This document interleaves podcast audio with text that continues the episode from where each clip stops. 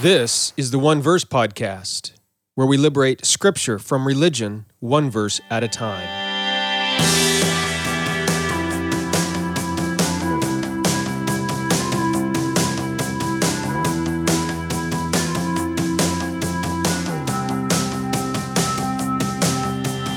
Welcome to the One Verse Podcast. I'm your teacher for this podcast, Jeremy Myers.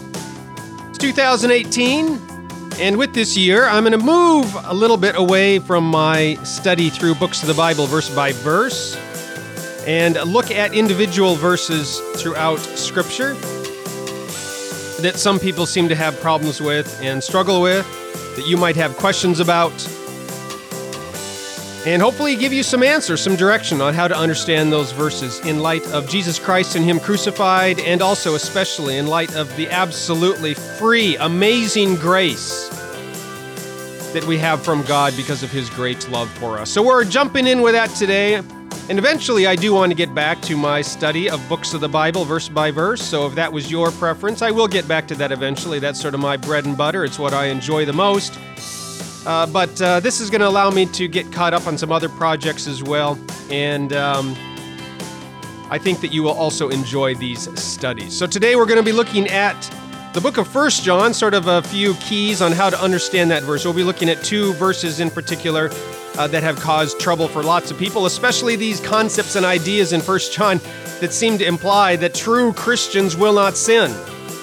So if that's your struggle, stick around and uh, we'll learn what First John is actually teaching, okay? Now, I do want to say as well that a lot of these studies and verses are going to be drawn from my online courses and some of my other books that I am writing and putting out this year or have put out in the past. And uh, so I will try to mention what those are. This particular study is coming from my online course, The Gospel Dictionary. The Gospel Dictionary looks at 52 keywords of the gospel. Um, you know, one for every week of the year, I guess, if you wanted to take it that way. Nice little study if you did it that way. And um, you can take the Gospel Dictionary online course by joining my discipleship group online. All right? Uh, anybody who joins the faith, hope, or love discipleship level gets access to all of the courses at no additional charge. It's over $1,000 in courses uh, that are available there now, and I'm adding more all the time. That's the plan anyway. And the Gospel Dictionary course is one of those, okay? So it's, it's hundreds of hours of teaching, all available to you, no additional charge once you become a, a member of the discipleship group. Uh, those members also get access to our private Facebook group. Lots of great discussions going on there. We have conference calls, video conference calls. We're going to start doing that uh, this year as well, and a whole bunch of free books, uh, all sorts of great stuff when you join the discipleship group. All right, so if that sounds interesting to you, just go to redeeminggod.com slash join, sign up, and uh, begin your journey with us. Okay, so today we're going to be looking at a couple verses out of First John. And the book of First John really is a battleground for uh, the issues of good works and sin in the life of a Christian. In fact, I remember when I was in Bible college, I was walking through the library at Moody Bible Institute where I, I got my undergraduate studies. And one of my favorite professors there, Dr. John Hart, was having a little debate in the lobby of the library there with one of the students, okay? And here is how the debate went. Uh, and I, I, I, promise you, I, I remember it so vividly. I am quoting this debate verbatim. All right, beginning with the student. No one who is born of God will continue to sin because God's seed remains in them. They cannot go on sinning because they've been born of God. 1 John 3 9. Dr. John Hart.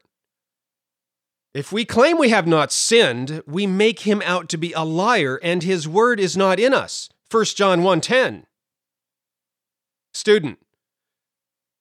Yeah, but no one who is born of God will continue to sin because God's seed remains in them. They cannot go on sinning because they have been born of God. 1 John 3 9. Dr. John Hart. Yes. And if we claim we have not sinned, we make him out to be a liar and his word is not in us. 1 John 1:10. Student. No one who is born of God will continue to sin because God's seed remains in them.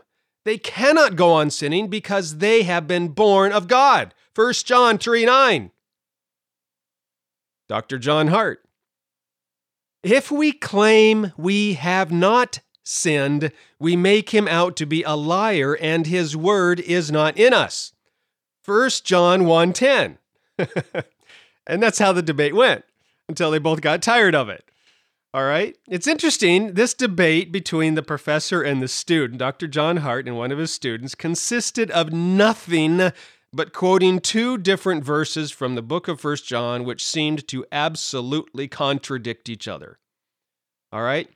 Uh, and so, to understand both of these verses, in fact, the book of First John as a whole, we really need to understand um, really a couple keys about First John, and and there's lots of these. Well, both all of them we look at in my Gospel Dictionary course. But one of these keys to help you understand the book of First John is the word abide. All right, uh, it's sometimes translated as remain in your Bible translations. All right, so abide. What does the word abide mean? The word abide means to remain. That's why that also is a good translation. It can also mean to continue or to dwell. I like to think of the word abide as living in a house, uh, you know, abiding in a dwelling place. And of course, when you're living in a house, uh, you are following the rules of, uh, you know, that, that of that household. Now, the Greek word for abide is meno, and um, again, abide, remain, stay, continue, dwell. Uh, that's those are all good translations. Here's what the word meno does not mean. Okay, take note of this very carefully. The word meno does not mean to have, to own, or to possess. And that is critical to understand when we see the word abide or remain in the book of First John. Now, I, I, we're going to look at a couple of verses. We're going to look at First John 2 6 and First John 2 17 that uses this word abide. Uh, but I want to tell you that it's very important when you are studying the book of First John, okay, to not ever use the New International Version, the NIV. Look, overall, the NIV is a fine translation. Okay, and I know lots of people love it. It's what you grew up with, it's easy to read, so on and so forth. But I promise you, the NIV translation of First John is the worst translation I have ever seen of biblical texts. Time and time again, they add words, they take words out, they switch words around. They have completely, the translators, the NIV translators of First John, have completely turned the meaning of First John upside down and backwards and inside out. All right. If you read First John in the NIV, now I know all of you are flipping to your NIV translation uh, of First John to try to find out what I'm talking about. Look, uh, read through it. Uh, read fine. Read through it, the NIV, and I don't know any other translation. The New American Standard, the New Revised Standard Version, um, even the King James. New King James is great. That's what I use, New King James, and, and compare it. You're gonna most of it's the same. Okay, I get it, but there's a couple of verses that they have just just completely mangled, and it it, um, it makes people get the wrong impression about First John. That's where most of the debate's coming from, the NIV translation of First John about the, you know the, the difficulties in First John. Anyway, um, so so uh, abide. Oh, and by the way, why do I say that? Because sometimes um, they do translate the word abide, meno, as have, own, or possess and uh, that's not a, a, correct translation. And it gives people the wrong impression about what john was writing in the book. Okay? Anyway first john uh, the first verse we want to look at is first john 2 6 and the text says he who says he abides in him ought himself also to walk just as he walked.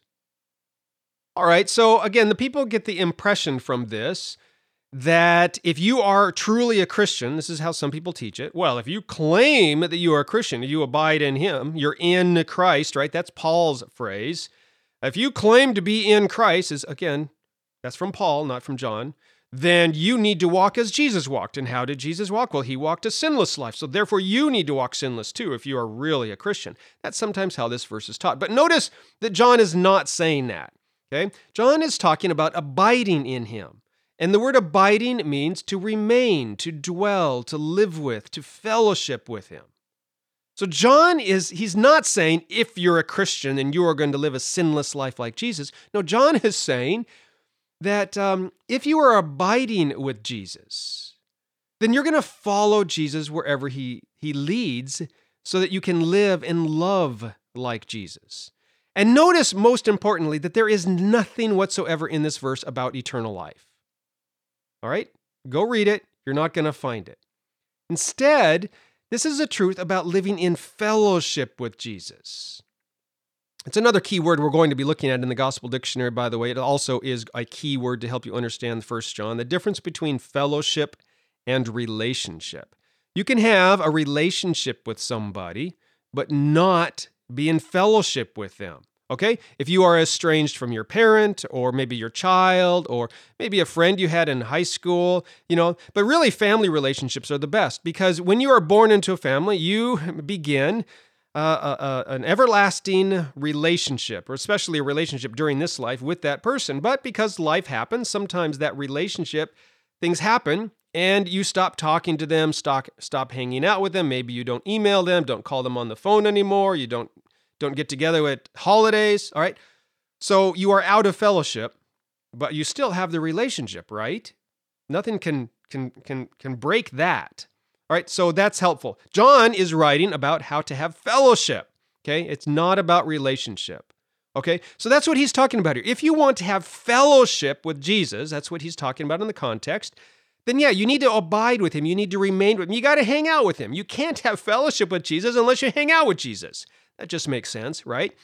But if you're going to hang out with Jesus, well, he sort of has some guidelines and he wants you to imitate him, be like him, follow him, listen to him, learn from his example, and do what he did.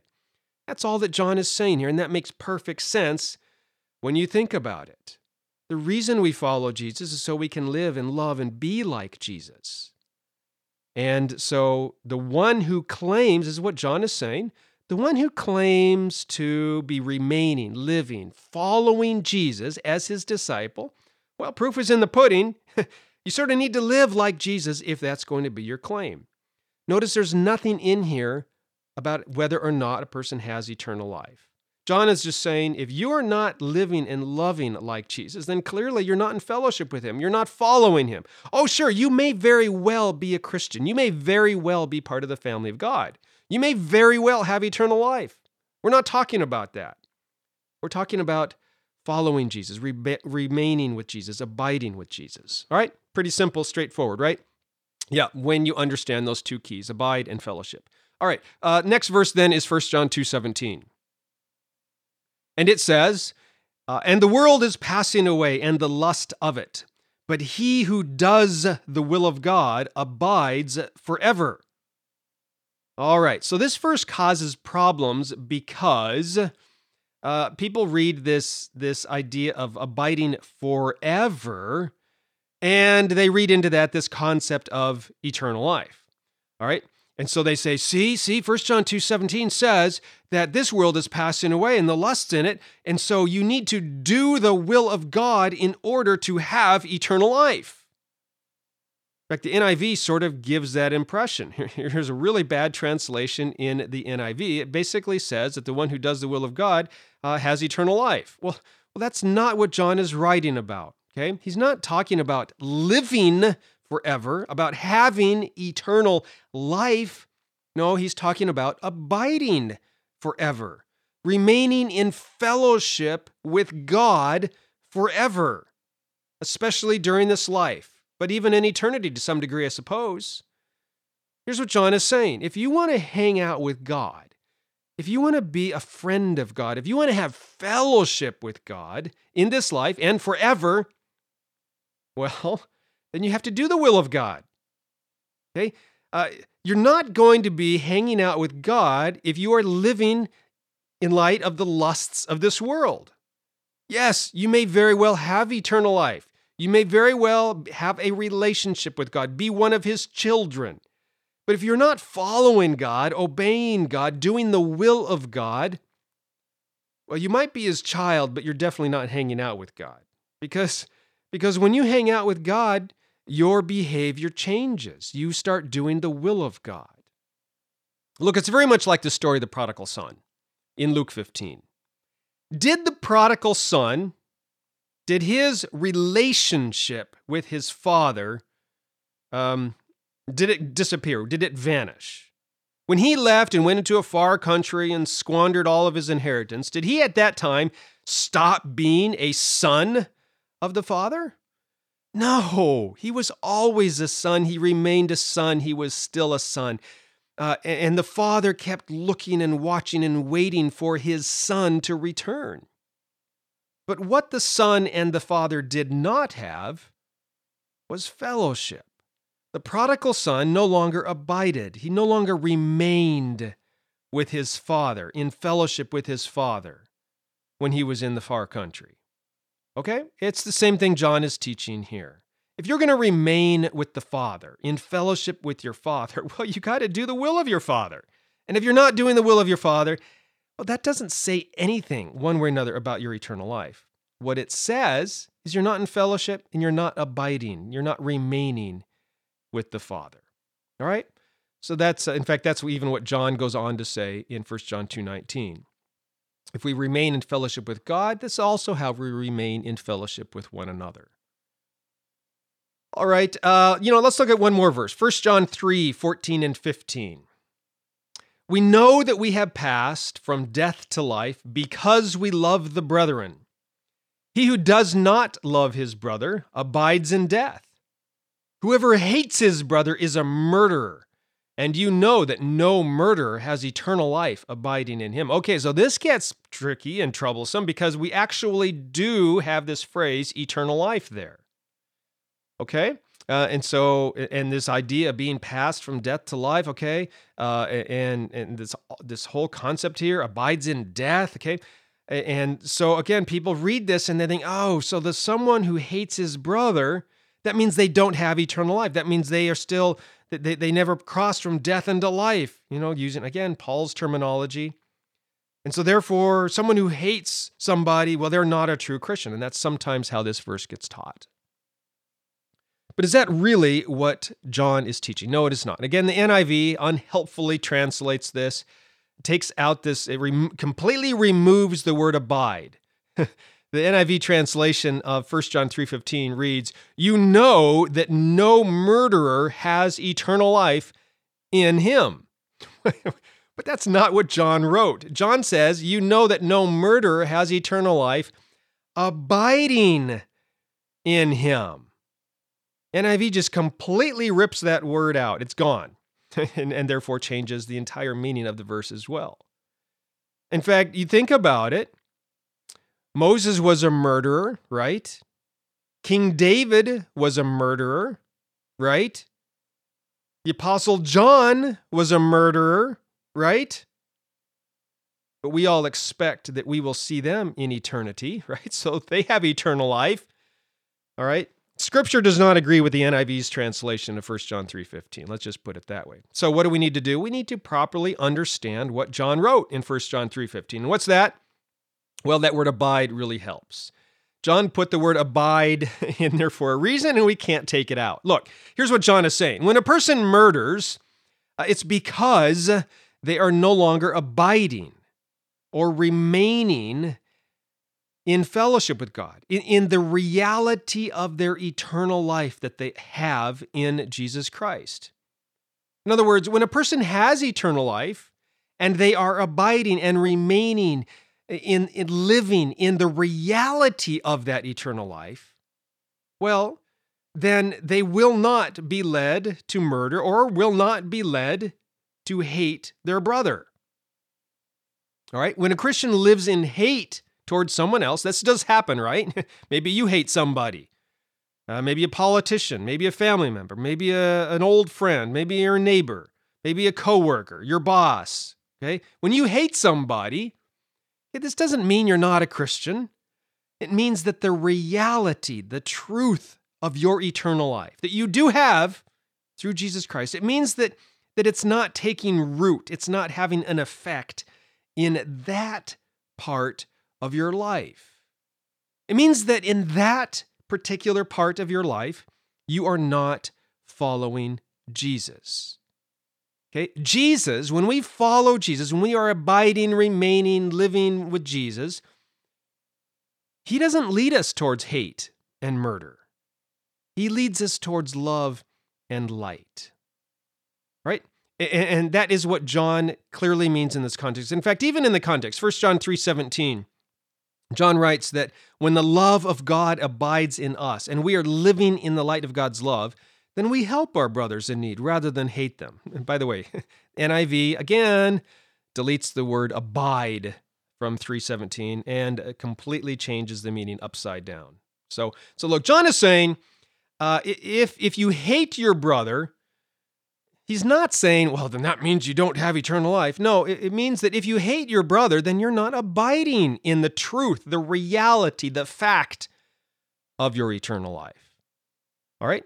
So when you hate others, um, it's not the eternal life you have from God that's causing you to hate. Again, you get some Christians that say that.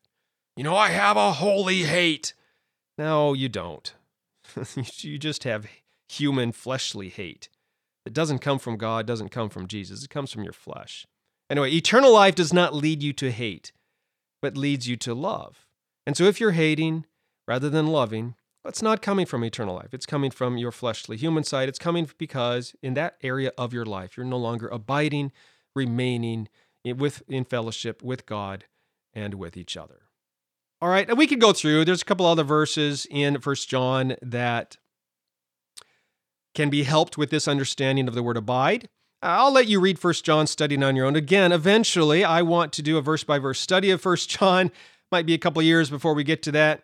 Uh, and so we'll see how it goes. But uh, I think this will give you some tips and suggestions and guidelines on studying the verse for yourself or studying the book for yourself.